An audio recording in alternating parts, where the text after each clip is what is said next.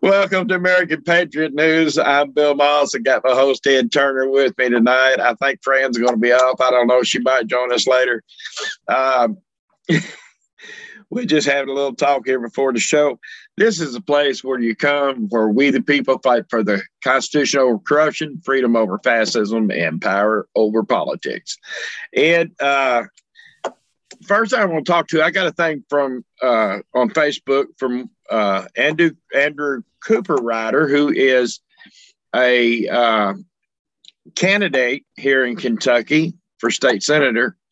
And Andrew had a interesting article on there. We looked at it a minute ago. I want to bring it up. It's about our guardsmen, our National Guard, who, you know, by the Constitution were meant to be kept in the states, to be used to protect the states unless we were at war. And interestingly enough, 200 of our National Guardsmen and 800 of the Guardsmen from Virginia are being sent over to Africa. And this is an article from military.com that Andrew had in the posting. It says that the Virginia and Kentucky National Guard are deploying 1,000 troops to the Horn of Africa amid a continuing shift in U.S. war efforts away from the Middle East. On Saturday, 800 Virginia and 200 Kentucky Guardsmen shipped off for about a month of pre-deployment training at Fort Bliss, Texas. The soldiers recently wrapped up 3 weeks of training at Fort Pickett, Virginia. According to a Guard spokesman, the soldiers are expected to be sent to unspecified countries in Africa in early 2022. It's unclear if the Guardsmen is an increase in the Pentagon's force in Africa or if the troops are replacing others currently deployed. The U.S. has been increasingly operating in countries like Somalia and Niger as the wars in Afghanistan and Iraq have drawn down. There are some 6,000 American troops, Defense Department civilians, and contractors across Africa, an Army spokesperson told military.com. About 3,400 of those people operate from Camp Lemonnier in Djibouti. You said it better. Djibouti. Djibouti serves as the major hub for the U.S. military on the continent. You know, Ed, I've got serious problems with this. Mr. Cooper Ryder has problems with this. The people have problems with this. You know, they're asking him and other people, you know, that's running for office, you know, where they can do something from the state level to do something about this. You figure these people are supposed to be here to protect our states. You know, if a tornado comes through, they help us with that, right? On the coast, if a hurricane comes through, they help with that. You know, we have massive fires. We have, you know, anything happens, floods, anything. We always call on our National Guard. Civil unrest. Look at all the civil unrest we've had right here in this state in the last year. Okay. Louisville has just been totally destroyed. And, you know, the Guard, when they was deployed, they disarmed them. Somebody shot at them, they shot back, so they disarmed the Guard for shooting back. I mean, it don't make no darn sense to me. But anyway, I have a growing concern that this is all about what's going on in Washington.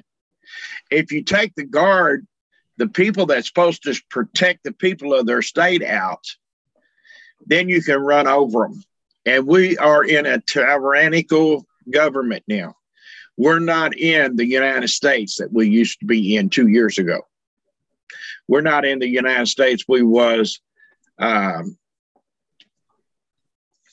a year ago. Okay. You know, these lockdowns and all this other stuff. Now they're doing other things. How much more is people going to take? And that brings me to something else, Ed. That brings me to California. Huh. And you'll probably like this. What have you heard about the deal out there over the guns and the magazines and the ammo and all of that? That lawsuit going, it was at the appeals court. They come down with an opinion today, right? So the magazine ban was upheld. The Ninth Circuit, the en banc panel, three-judge panel, went ahead and sided with California. Okay, let's take the average gun owner. I don't want to take some of these guys that, you know, really beefed up and everything, but you take the average gun owner that might have two or three might have two or three AR-15s laying around, might have, you know, 30 magazines per AR-15, might have, you know, 20,000 shells. How many felonies are they looking at? Well, 10 rifles, 30. So it depends. 3 rifles, 30 magazines apiece. That's 100 different pieces and 10,000 rounds. Well, you could, if the magazines are loaded, they enforce the law the way it's written, you very well could be charged with 1 felony per magazine, 1 felony per gun. And then you could definitely get an enhancement charge of a felony per bullet inside each magazine.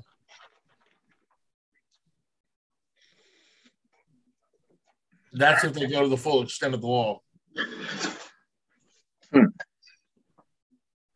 Now, you do have options.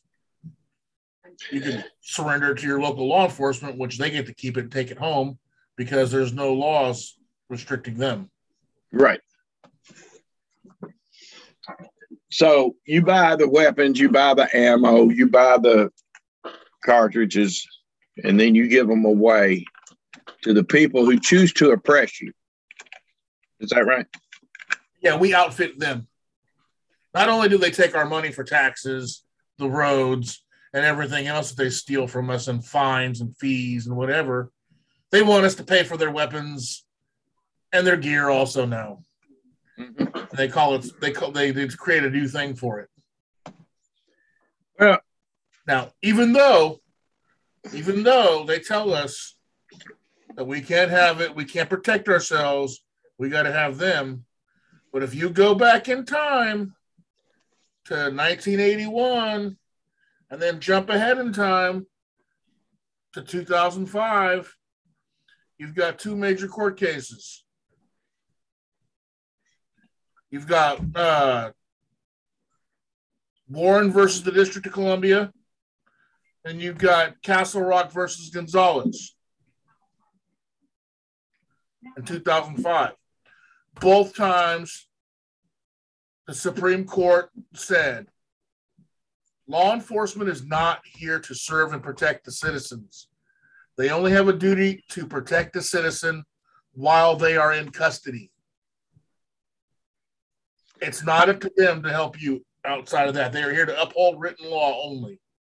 I was told by the Kentucky State Police that we only are required to enforce the law. Yep. So that's why it's called if they're not there to serve and protect, first thing we need to do is take it off sides of their cars. Okay? They did. Well, they need to across the country if they're not going to do it. Now, I tell you what, you let me be a sheriff and you let me win this sheriff's race I'm in, and you let somebody call me in the middle of the night and say somebody's kicking my door, and I'm going to tell them 2 things. Because, I mean, this is a big area for us to cover with a few people. You know what I'm saying? And my first reply is going to be, if you've got a gun and they come through your door, use it. Just don't leave no witnesses. The second thing is I'm going to be hauling butt to get to them. And I will run in the line of fire to stop it. You see what I'm saying? Mm-hmm. That's what you should do. That's what you should do. We saw down in Florida, in Dade County, Florida, where the deputies crouched down outside while the kids were getting shot and killed in the school. Oh, is that fat guy? Yeah, would not go inside. Yeah. And then they said, well, it's a sheriff's policy. Not here, it won't be. And he got his job back, too. If you hear gunfire, you better get inside that school and try to neutralize it. Yeah, he was terminated, I believe, and then or suspended. And then they gave him his job back with pay. Yeah, because it was the sheriff's policy to do so. They weren't supposed to go in. He should turn his badge in. He should turn his badge in, should get a yellow stripe down his back and rode out of town on a rail, tire, and feathers. Turn his man card in. Yeah. But, I mean, they don't want you to protect yourself out there. They tax the crap out of you. Yeah. Yeah. Your gas is almost twice what we pay for. Yeah, we're up to $5.49. And you live next door to the refinery. Okay. You got 7 refineries within 20 minutes of me. 3 of them are within like 6 minutes. But you get the joy of living in the neighborhood with Nancy Pelosi. Oh, don't even get me started, Miss. I don't like walls, but yet just built 3 walls around her new house. Right. Now, speaking of Nancy, here we go. There was some insider trading going on, maybe. Yeah, the stuff that Martha Stewart goes to jail for. Oh yeah, yeah. So what? Did they dump a bunch of stock right before the stock market fell? It was her and a bunch of other Congress people. They got some insider information, and they actually there's Pelosi. They busted Pelosi. Actually, her and her husband on it. They found a pattern.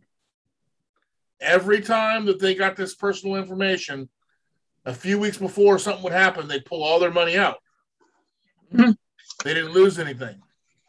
But as soon as they got the information to go ahead and drop it back in, they dropped it back in, and they're up to, whatever $300 million it was that they made. And they showed a pattern and a history of her and her husband doing this. But yet, I don't think anything's going to ever come of it. Like, anything. Nothing ever does to these people. Hillary's not jail or dead, So, Yeah, Leffler and all of them was involved in it last time. Remember, there was Republicans involved, Democrats involved. Schumer's involved. Huh? Schumer's involved. Yeah. And they just slide on.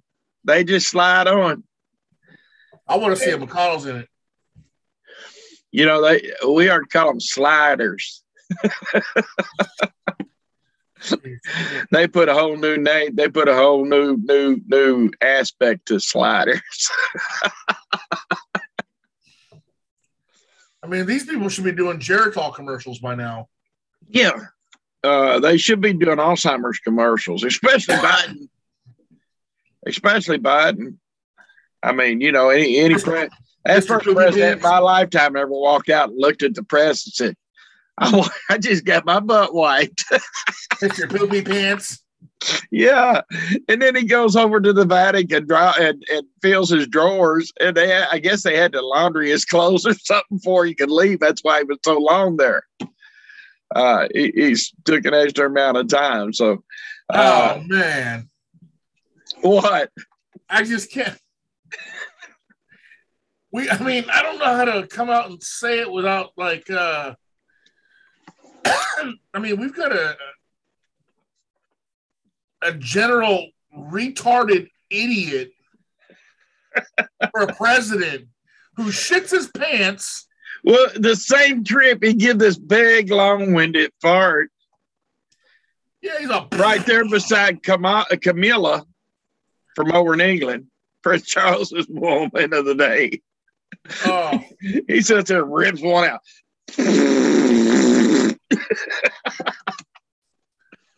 Oh. When you're a kid, you tell these little poopy jokes. But when you get to be like Joe, you are the poopy Joe. Yeah, I'm surprised he's not leaving little Tootsie Rolls on the ground as he walks. Oh, he probably did at the Vatican. Imagine that. Somebody in the White House is going around with like a little like dustpan and shit. And they got to follow behind Biden because the little nuggets that fall out of his butt. Well, if they get shot collar, maybe they could break him of that. Oh, God. It's fun to have a show tonight. I wonder if they feed him baby food. I know he eats a lot of ice cream. And I think he did make mention to tapioca the other day. So. Lieutenant Dan, ice cream. I seen a picture of him today. He had two ice cream cones going at him. Oh, jeez. I thought, my gosh, put me mind of a little kid on his, fantasy trip. I want two ice cream cones. Yes, honey, you can have two ice cream cones. Oh, look, Nancy. Look, Nancy. I got two cones. Yeah. Can you wipe my butt? Get my hands full. Can you wipe my butt? Oh, I don't know, Ed. We've seen some stuff in this country, but this takes a cake. This takes a cake. Hunter's laptop, the book's coming out, Laptop from Hell. Just what I heard of it last night, it's going to be a bestseller.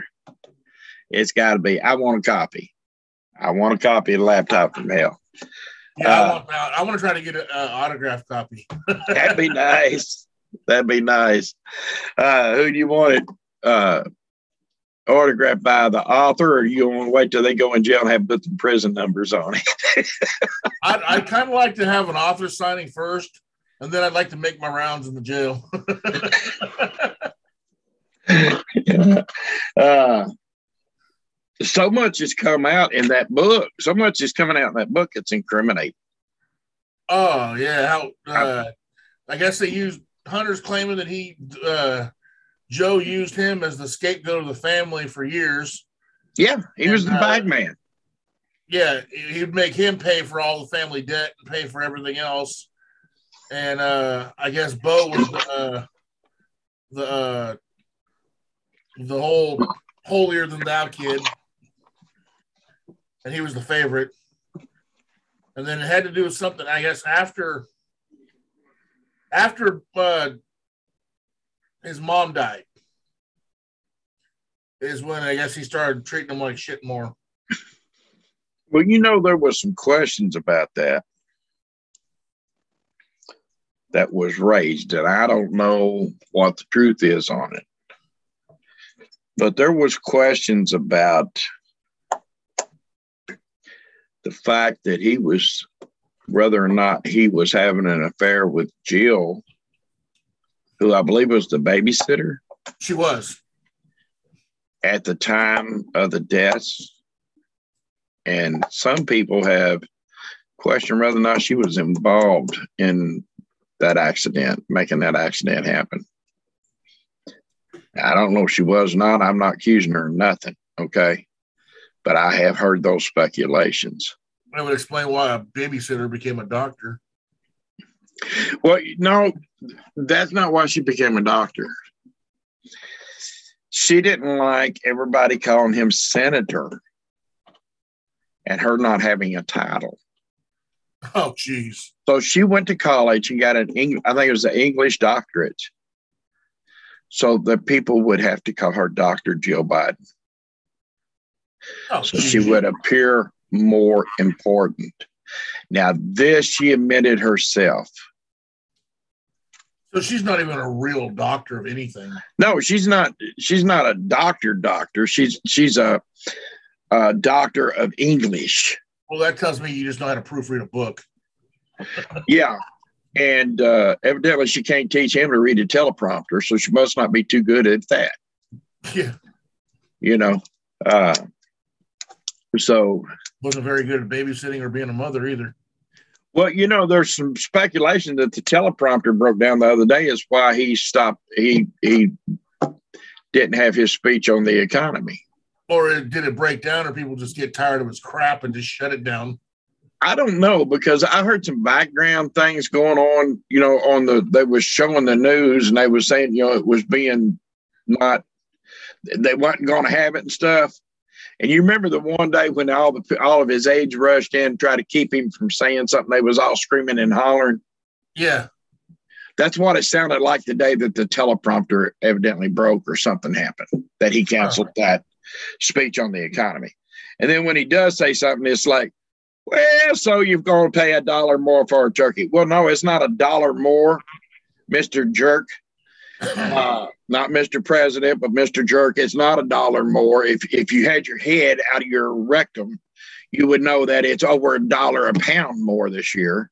You would know it's anywhere from $18 to $36 more for somebody to get a good sized turkey to feed their family for the holiday, holiday. But the thing is, he really don't care, because he's tried to destroy every holiday since he's got in office. That's been the whole thing. See, this whole thing is about separating people from their families. Okay. This whole thing, everything that's going on in this country right now is about separating the people from their family. You see it in Washington. You see it in some of the state houses. You're seeing it in the schools, because what it is they separate you at the holidays, right? Then they teach your kids to dislike you because you're a racist, xenophobic, homophobic, transphobic, quadrophobic, phobic person. Okay. They teach your kids to hate you. And then they teach your kids that, hey, just go out and get pregnant. You can get an abortion. Right. Mm-hmm. And they teach your kids, okay, well, you don't have to be a boy. You can be a girl, and you don't have to be a girl. You can be a boy. You should be, because that's what you really look like. Okay. And so these kids, and now they're trying to make it where the kids can get these sex changes without their parents' approval, even when they're, little kids. Okay. Yeah. And the problem with that is once they do that, guess what? They can't mate and have children. This is all about decreasing the population, splitting up families, putting us all at each other's throat, because when you divide, you conquer. And when you lessen the numbers, there's less to conquer. And people have got to wake up to that, Ed. Slowly. Does that make sense to you? Yeah, they're slowly waking up, but not fast enough. I mean, that's what's going on in a nutshell.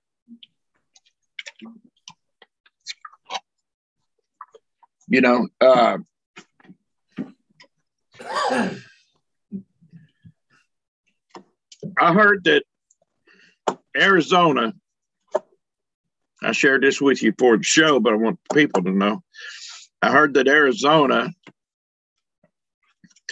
I got this through the CSPOA, okay, Constitutional Sheriff's Peace Officer Association. I heard that Arizona has 2 constitutional sheriffs out of 19 counties in Arizona. Y'all's counties out there is a lot bigger than our counties here. Okay. Yeah. And, but they stand a chance of picking up the other 17 counties in the near future, maybe by the end of the year. If they can get the other 17 sheriffs to be constitutional, that'll be the first state that has a totally constitutional sheriffs across the board. If they do that, there's no way government overreach will ever be able to come into Arizona. So if you're from Arizona and you're watching this show, you need to contact your sheriff and say, man, you need to come on board with the CSPOA and become a constitutional sheriff and stand your ground for your people. Sheriffs that do that, are well worth having. That is what I'm running as. I actually done an ad the other day, and in that ad, Ed, I said that if it was necessary, that I would deputize the whole county to stand the line with us.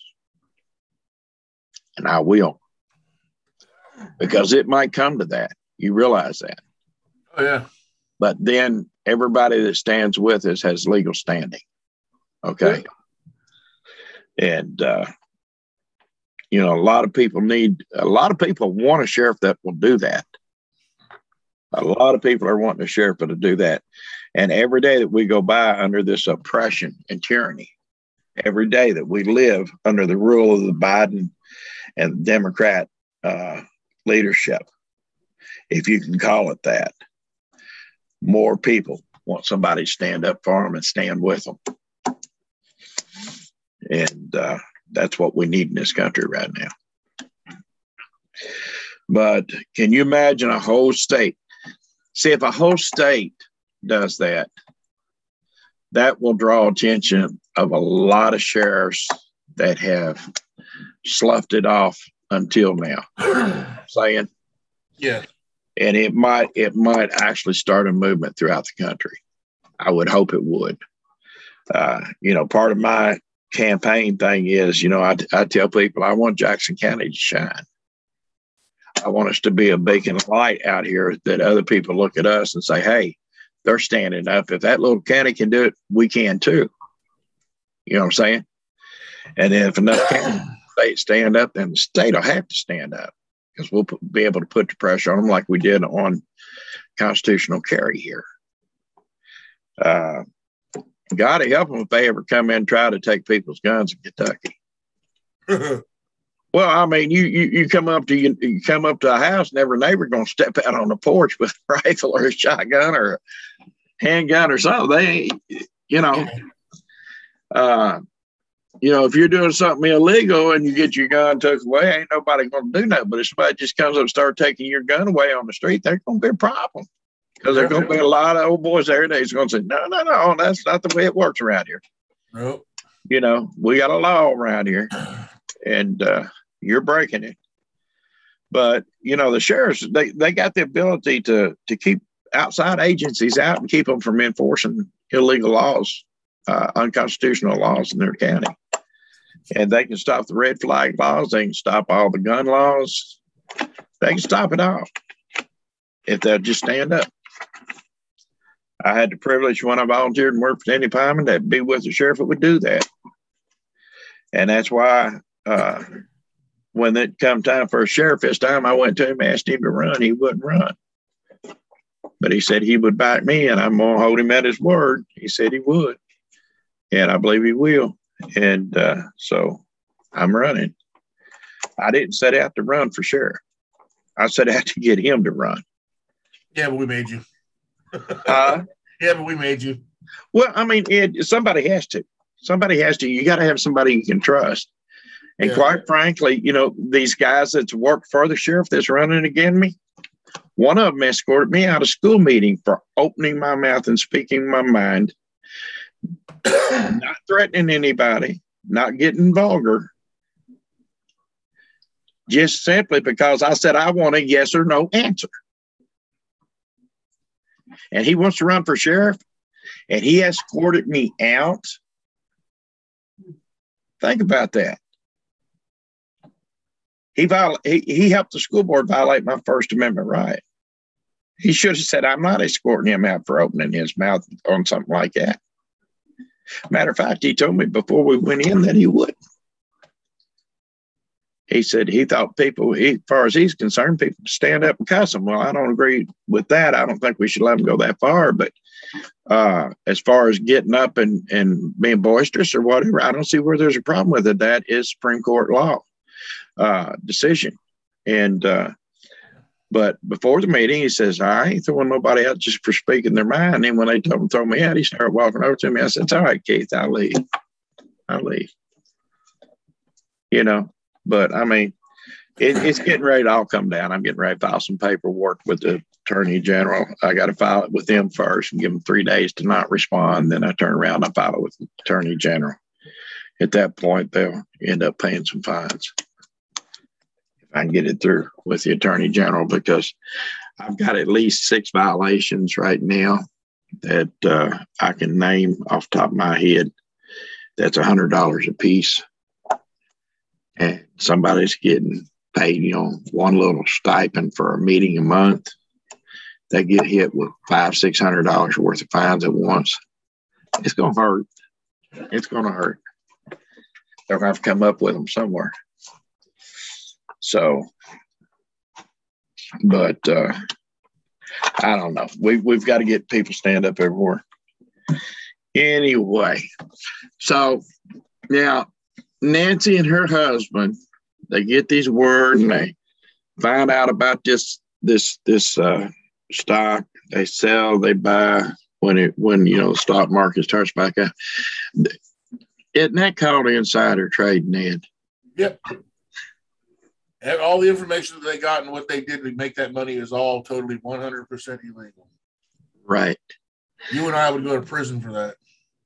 Right. Well, Martha, like you said, Martha Stewart went to prison for it. Yep. And they went after her for that big time. And there was a half a dozen of them got caught a year or two ago, remember? Yep.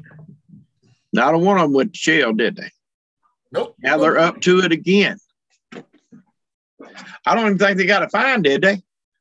No. Did it get censored or anything? No, no sanction, nothing. You know, I mean, they didn't get to where they couldn't speak at work. Yeah. So, you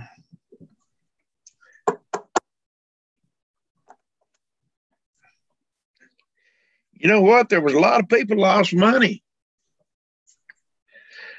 I remember it was just in the last week, there was I can't think of his name right offhand, but it was a guy on CNBC, and he threw a tantrum. He said, oh, he says, you know, I love his liberal media. They got all the answers, right? He's like, oh, no, don't sell your stock in that. Don't sell your stock in that. You know, don't freak out. Just don't sell your stocks. It's going to probably be traded, you know. It's going to be sold to another company. You make money. Don't worry about it. 6 days later, the stock went down 96. Well, it was over $90 for sure. Went down over $90 in one day. Had to be bailed out by the Fed, and they lost their money. Now, where is... Well, I started saying, where is truth in journalism today? But let's look at Fredo. Chris Cuomo. Chris Cuomo got indefinitely suspended today. Now, he'll probably be like the guy that was jerking the yerkin. He'll probably get to come back in a year. That's why CNN does. If it goes like it has in the past, okay? That guy was, remember, on the Zoom meeting, okay? And enjoying himself. But anyway, Chris Cuomo did something I think far worse. And they have been bought out by a new guy. And they said it's a new guy is not happy with the direction journalism is going with CNN. And somebody had asked him, said, well, you're just going to dump CNN out of this conglomeration, this $43 billion conglomeration you bought. He said, no, I think that'd be the coward's way out.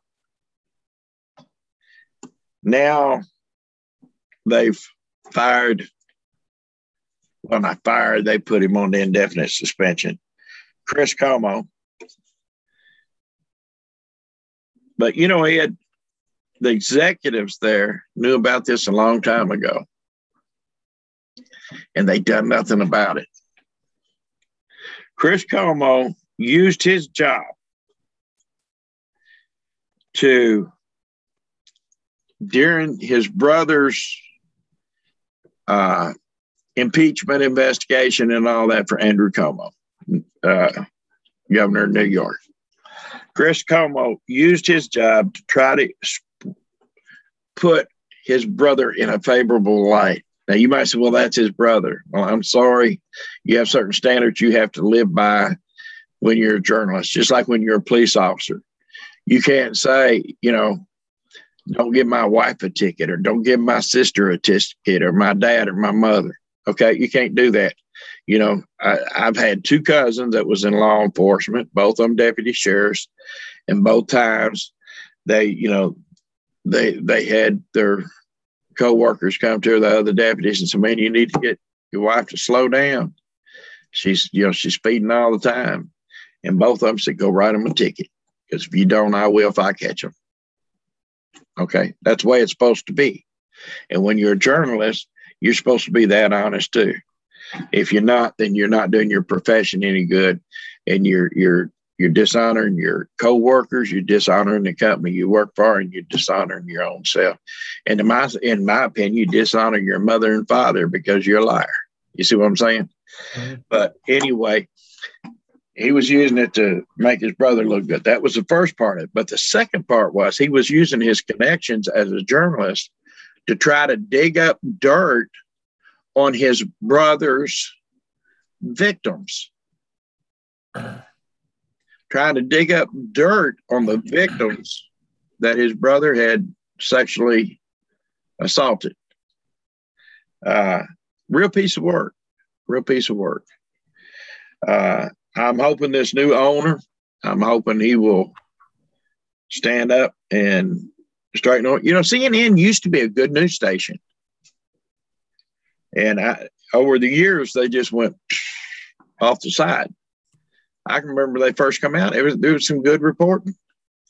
And they sold out. They sold out to the liberal left, and they have become, you know, them. All the NBC channels, ABC channels, they've all become the propaganda arm of the government. And Fox, to a certain extent, has done that. So there are very few that I still watch on Fox. I watch Tucker. Sometimes I watch Hannity, but he makes me mad because he worships the FBI, and we all seen what the FBI is anymore. And then there's once in a while I watch Ingram, but mostly I watch Tucker and Mark Levin and Judge Jeanine. And that's it with Fox. And I used to be an avid Fox watcher. You know, I watch news 24/7, but anymore, 2 or 3 shows a day, you know, depending if it's a weekend. If it's a weekend, I got 3 shows, but that's it. And I don't watch the shows now if we're doing the show here. So, but I'll watch them later at night or whatever, see if there's anything on. And then that's it. But we have seen in our country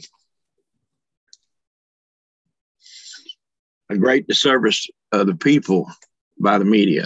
And most of our people today, I seen a poll the other day. Well, it was today. I seen a poll today. It was on Fox. Said 50% of our young people don't think we live in the greatest country in the world. Okay. 50%.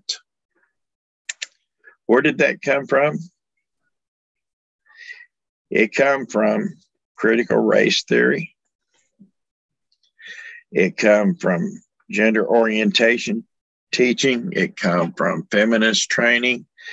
And I have nothing against women's rights, so don't even go there. You know what I'm saying? But the ultra feminists and the liberal professors and teachers, you know, now there's some good teachers out there. Don't get me wrong. Okay. But there's some of them out there that's teaching all this garbage, and more the younger ones are buying into it. And I know they're teaching it because, you know what, Ed, I went to school, took classes with a lot of them that's teaching now. Okay. So I know what they're teaching. They tried to brainwash me when I was in college with it. I had nothing to do with it. I fought all the way through. But I always made good grades because they couldn't prove me wrong. And that's the whole thing. You got to fight. But if you got a kid, now your kids are grown, my kids are grown, right? Yeah, mine's 16. Well, yours is still in school. He's got a year left. You need to make sure what they're getting given to read. You need to make sure what they're getting taught. I mean, we're seeing things here, and sometimes it's subtle. You know what I'm saying? They'll show something that they'll have a class on the Bill of Rights, okay? And at the end of it, then they'll show a little subtle movie about Black oppression or this or that, you know what I'm saying, or oppression of women or something. That's just not quite what history really happened. Sometimes it's the history itself they're teaching. You know, we had a member in our group for a while that told me that his granddaughter brought home a book from junior high, and he had one page on Vietnam in U.S. history. Can you imagine that? One page? Yep. They try to skip history altogether here. That was one of our longest military engagements. And they done our soldiers a discredit by not calling it a war, calling it a police action. And they were treated like dirt when they come home. But I guarantee you, you won't find that on that one page. Nope. You'll find it on that one page that it was a war that was fought over there, and our soldiers killed and murdered a lot of villagers, including children. That was part of what was on that one page. They didn't bother to tell the stories like William Kelly, where he was told to go in and not leave one man, woman, or child standing. And when he did, then they turned around and prosecuted him for war crimes when he come home, even though that was his direct order. Was it the My Lai incident? Huh? The My Lai incident? Yeah. So, I mean, there's a lot that I remember happening and what actually happened that's not being told that way today. You know? So they're waiting for all the Vietnam vets to die off, and then they're going to rewrite it. Right. Right. You know, everybody talked about how bad what Nixon did, bugging the DNC office, right? Well, not only did they have trouble with Trump's offices being bugged, they actually, his competitor in the election actually hired somebody to make up a fake dossier. The media pushed it. The Democrat Party pushed it, and they all knew it was a lie.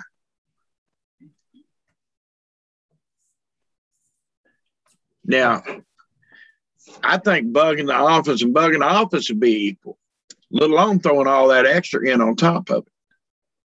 And, you know, you can sit there and say, oh, they didn't do that. If you're a Democrat, you can say that all day long, but it's done been proven fact now. It's done proven fact. You can't lie yourself out of it.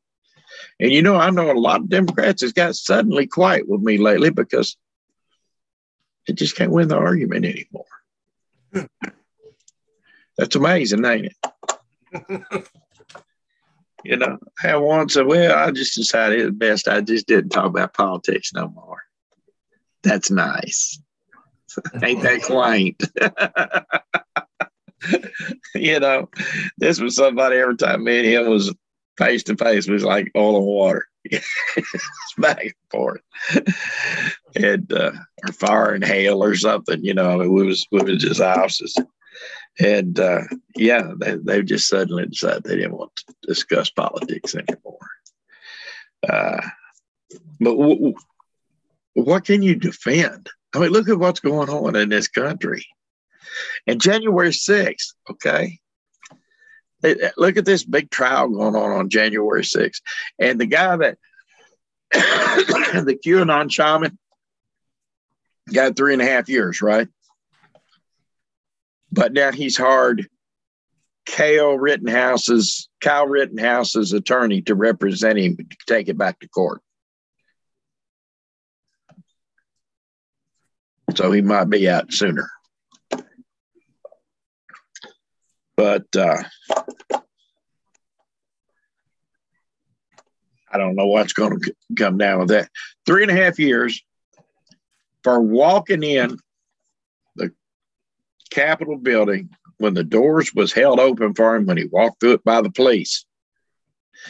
He was escorted by a police officer. Would you like to go into the chamber? Yep. He wrote a note to Miss Pelosi. We are coming. He destroyed nothing. He took nothing. And he incited nothing. No, they already said it wasn't an insurrection. He was dressed funny for some people. Of course, if you understood Native American shamanism, you would know that was not funny dress, right? So if he is, in fact, a shaman, he wasn't dressed funny. 3.5 years. And Pelosi and her husband won't get nothing for insider trading.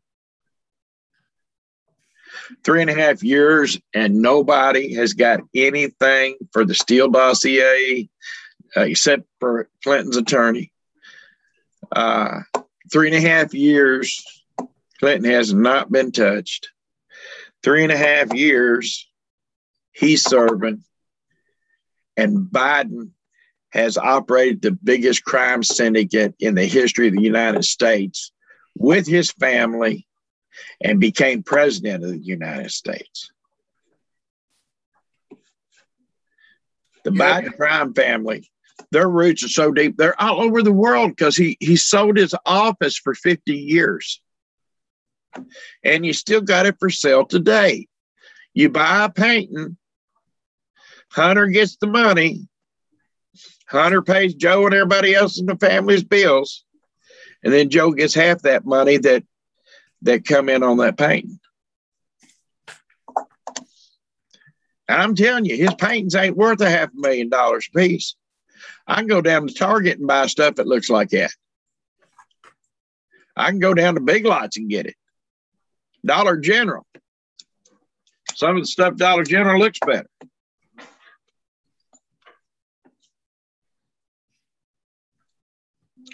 But yet, there he is. So we got crime and corruption in the highest offices of the land. We've got educators, and this is coming out of most of this crap on this critical race theory, this gender training stuff. It's coming out of the unions. Okay, it's coming out of teachers' unions. And a lot of the teachers that I've talked to don't believe in it, but they're being forced to teach this stuff. Okay, so I don't blame the teachers so much as I do the unions. However, if you're teaching a child and you're going to be a teacher, I ask you to search your moral compass before you teach it. Because I do think there's a problem there, because I would lay down a job, even if it was my career, before I would teach a child something that would harm, let alone a classroom full or classrooms full. So, but I mean, we've got all this going on in our country. The whole thing is set up to divide us, to divide our families. You know, look, I mean, you couldn't sit down at a Thanksgiving table or a Christmas table and discuss politics. Half your family wouldn't have you over because you was a Republican or you was a Democrat, right?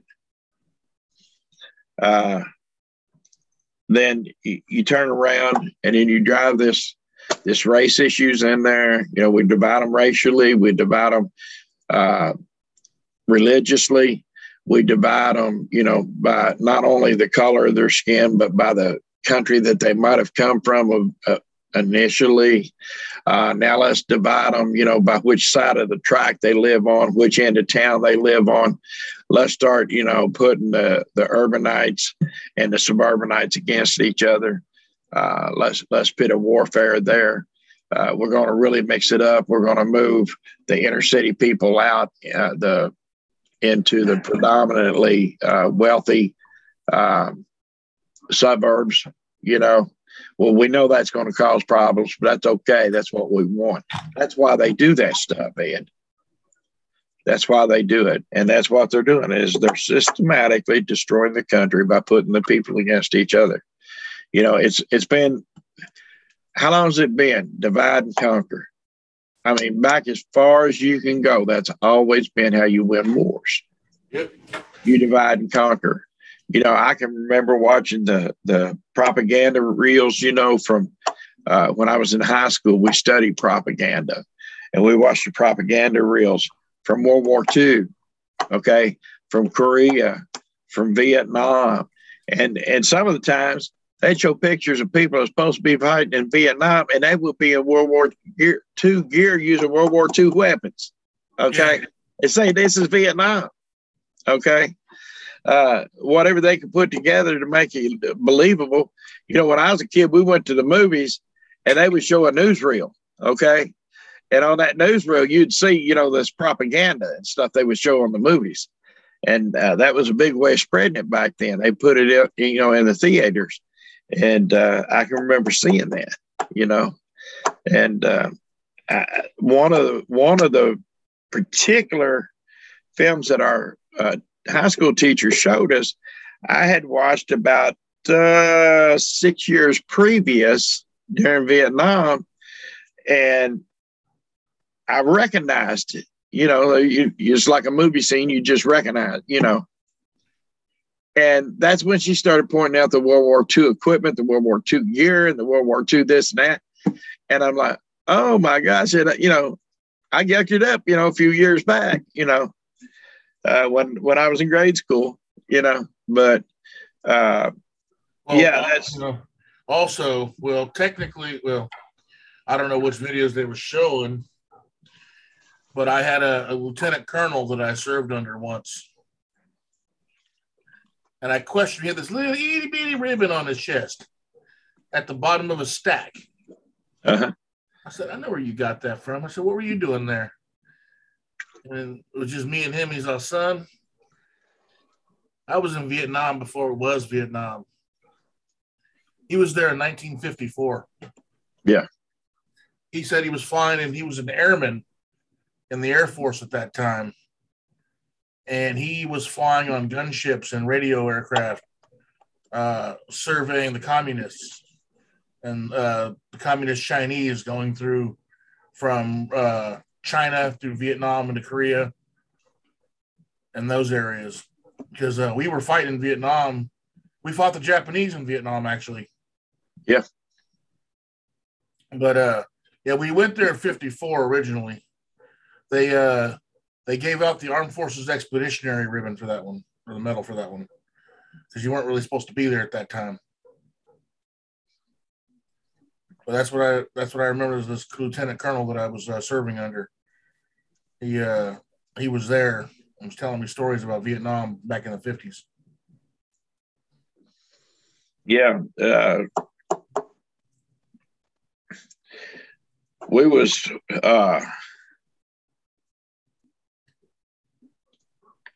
It was so close between World War II, Korea, and Vietnam, they just about overlapped, didn't they? Yeah. World War II ended in 45. Korea picked up in 50. And in the height, like 50 to 53. And then we're still in Korea. And then Vietnam, we were there 45, 44. We left. We were spying in the late 50s. We actually landed there with Mac v. Sog and stuff like that back in 61. And then we were there off and on 63 and officially there 65. I know I had a friend that was in Korea. He's an older man. Actually come out and become a professional wrestler for a while. And I met him after, you know, he was too old for all that, but me and his son was like brothers, and I met him. We got to be real close. He passed away a couple of years ago, and I miss him a lot. His name was Clarence Smith. In Korea, he was guarding the ammo dump, and some of them slipped up behind him, cut his throat. And he actually put his head down like that to hold pressure like this and managed to kill him and get the help before he bled to death. He was very lucky. Very lucky. But I said, how did you do it? He said, I just put all the pressure I could right there. And he said, I just opened up with my machine gun, you know. And, but he had the scar from it. And he had the Purple Heart mark. But it's amazing what a lot of these people went through for this country. And kids will stand up and say, this ain't a great country. Adults will stand up and say, this is not a great country. It's not a great country because people like that, that's not willing to stand up and make it great. That's the problem. I do believe that. But anyway, what else we got tonight? Ed, you got anything else? No.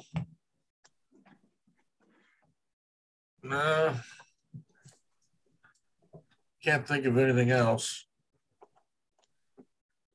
So, but I do know that we have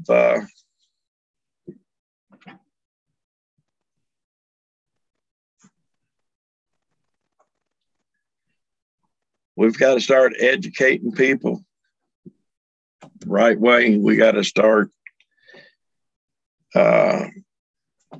standing up to this takeover.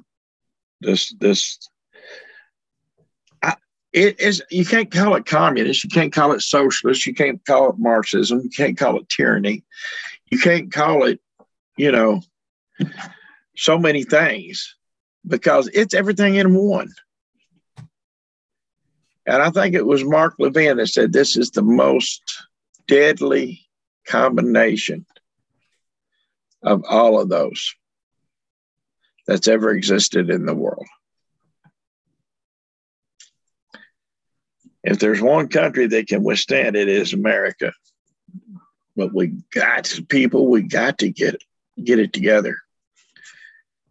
You know, I see people say, oh, I couldn't make it to the school board. I didn't have a babysitter. Bring your kid with you. They're used to having kids at school, aren't they?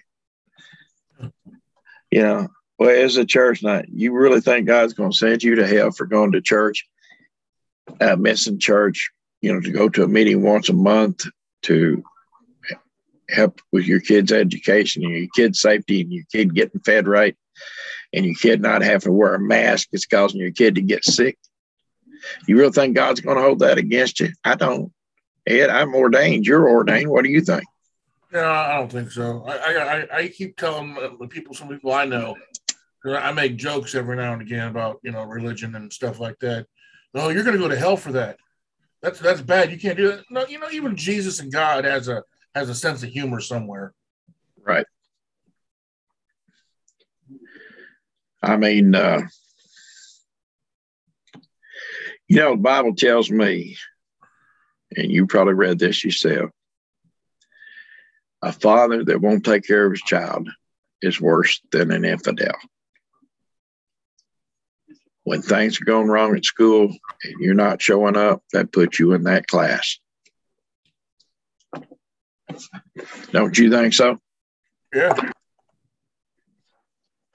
I mean, I've seen pictures of school lunches down here, Ed, 5 or 6 chicken nuggets and a bowl of soupy mashed potatoes. I don't blame it on the cooks. I say that's all they're getting to feed them. They're doing the best they can with what they got to work with. Right. You know, I've had a lot of parents send me pictures. I've not seen one vegetable on a plate.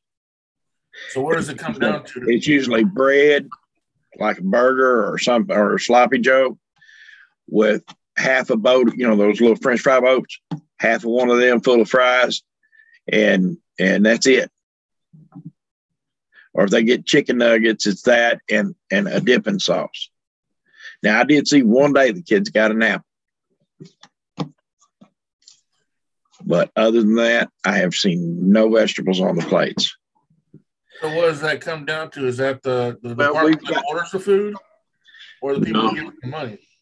We got $3.5 million in the bank account for our school system right now. And our kids are being fed that way. The other day, I got a call from a politician that told me he's got a picture he's supposed to send me. They had like maybe 4 hot dog nuggets, which he said looked like little corn dog bites, you know, and a little bit of beans on a plate. Again, that's meat and starch, meat and starch, meat and starch, meat and starch. We live in one of the third, last I knew, it was the third poorest county in the country. Okay. We're the third poorest county in the country. Our kids, a lot of our kids, all they get to eat is what they get at school. Our teachers are taking money out of their pockets and buying boxes of Pop-Tarts to send every kid home with a pack of Pop-Tarts every day. So if they get hungry at night, they got something to eat.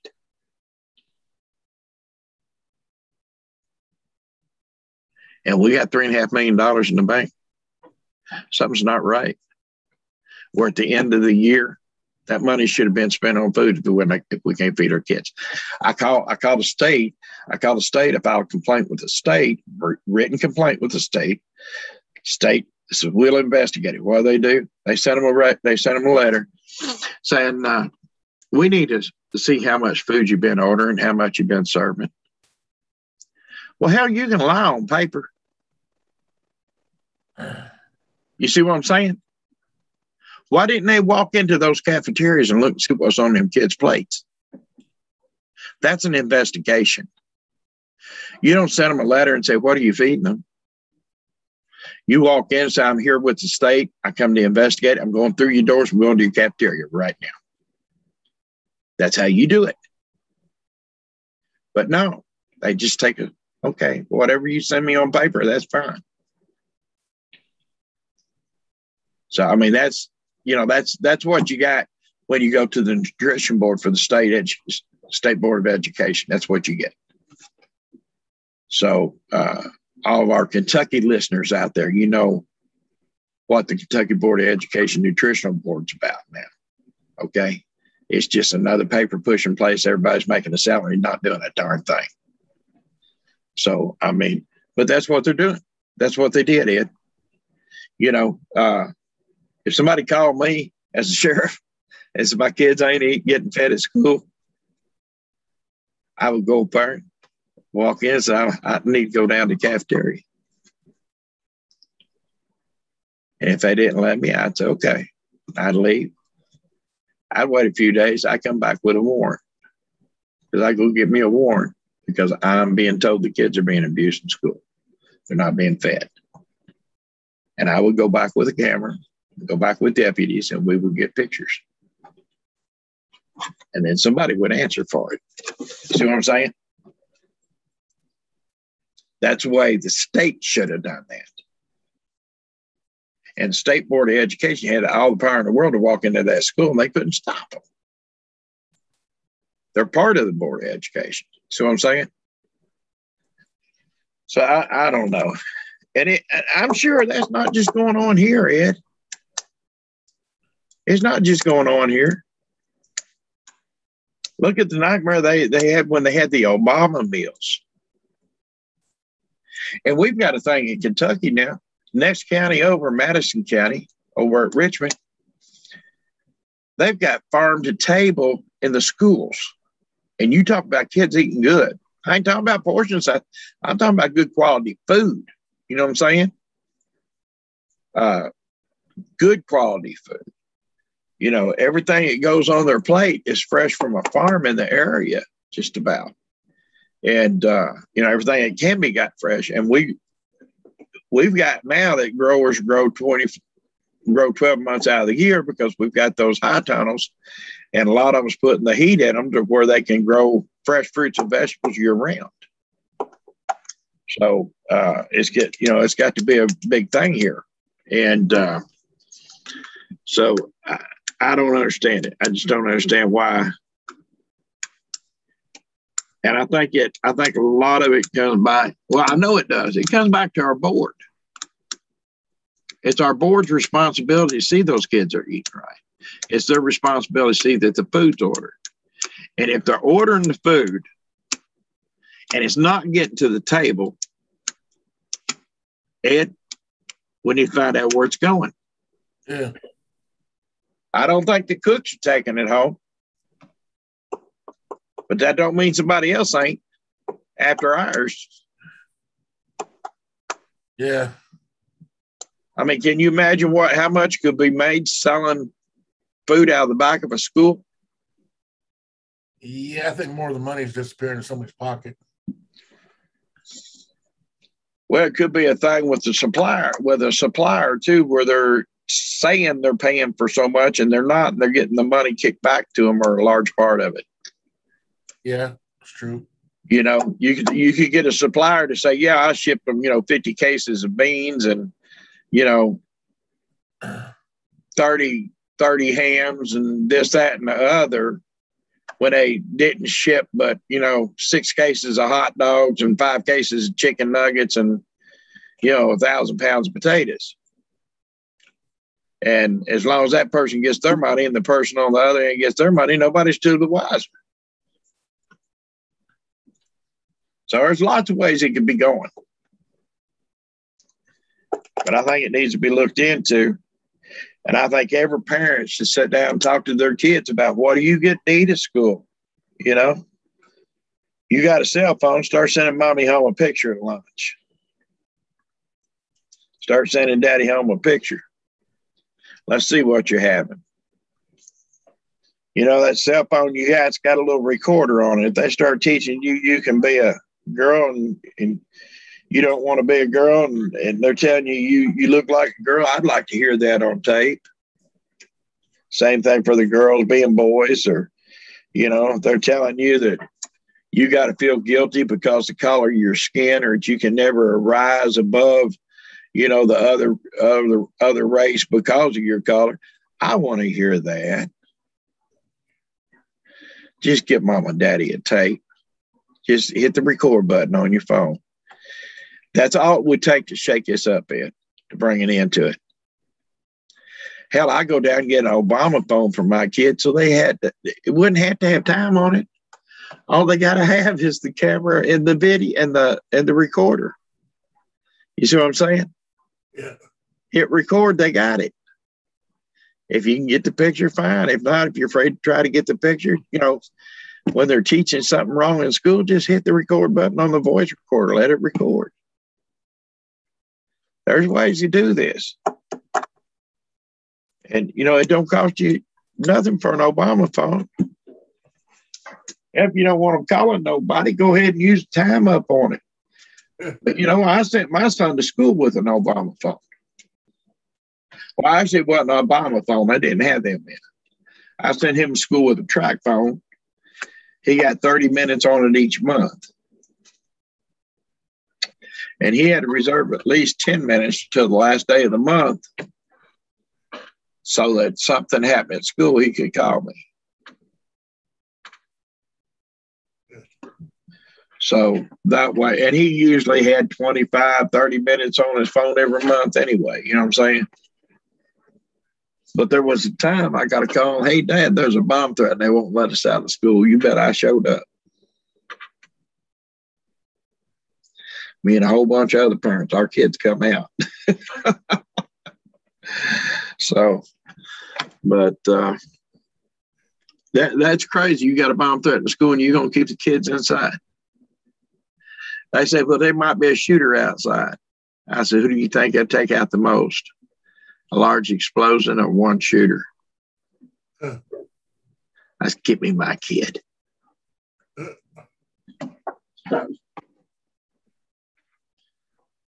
But there was a lot of other parents showed up with them. It was about 35, 40 of us went up there once. So I started calling real quick on the way up there. Started calling people close to me, and then closer as I got into town, I started calling town people. You know what I'm saying? And time I got there, it was about 35, 40 of us there. Get our kids. Mostly dads took off work. We had three took off from a shipyard, naval shipyard. It's hard to get off there. But they did. And we got our kids out. It turned out just to be a hoax. Bad thing was that my son's little girlfriend, she had a hit list with his name on it. That we don't live in a messed up world. Oh, it was one of the people she had on her hit list. She was dating him. So anyway, he said, "Well, I'll still see her if I want to." I said, "No, you won't." I said, "You might see her in the hallway, but you ain't going out with her nowhere. I can promise you that." So I kept a tight rein on him till we left that town. But that was kind of funny in a way, and in a way it was pathetic, but it did make for a lot of discussions around the dinner table at home. But anyway, well, Ed, I think we have a pretty good show. It's not our normal thing. I just wanted to get on tonight, me and you, kind of go over some of the things that is going on in the country and let the people know about them. And I guess we'll be back tomorrow night. Good Lord willing, and creek don't rise. Now, I don't know. I'm trying to get you and Fran to where y'all can pull one off without me, okay? Because as this race goes and everything else I'm doing, I'm liable to need y'all to step in some. Does that sound good with you? Yeah. So, yeah, I'll just get a little more. Well, you don't have to worry about Fran getting more talkative, but you're going to have to. You're going to have to. Fran's like me. She likes to talk, don't she? Yeah. But anyway. Well, brother, I will talk to you later. God bless you and good night. And thanks, everybody, for watching the show. And hope you found a little bit to laugh with about us and a whole lot to think about. And until next time, may God bless you, your homes, your family, your children, and most of all, may God bless America. Good night.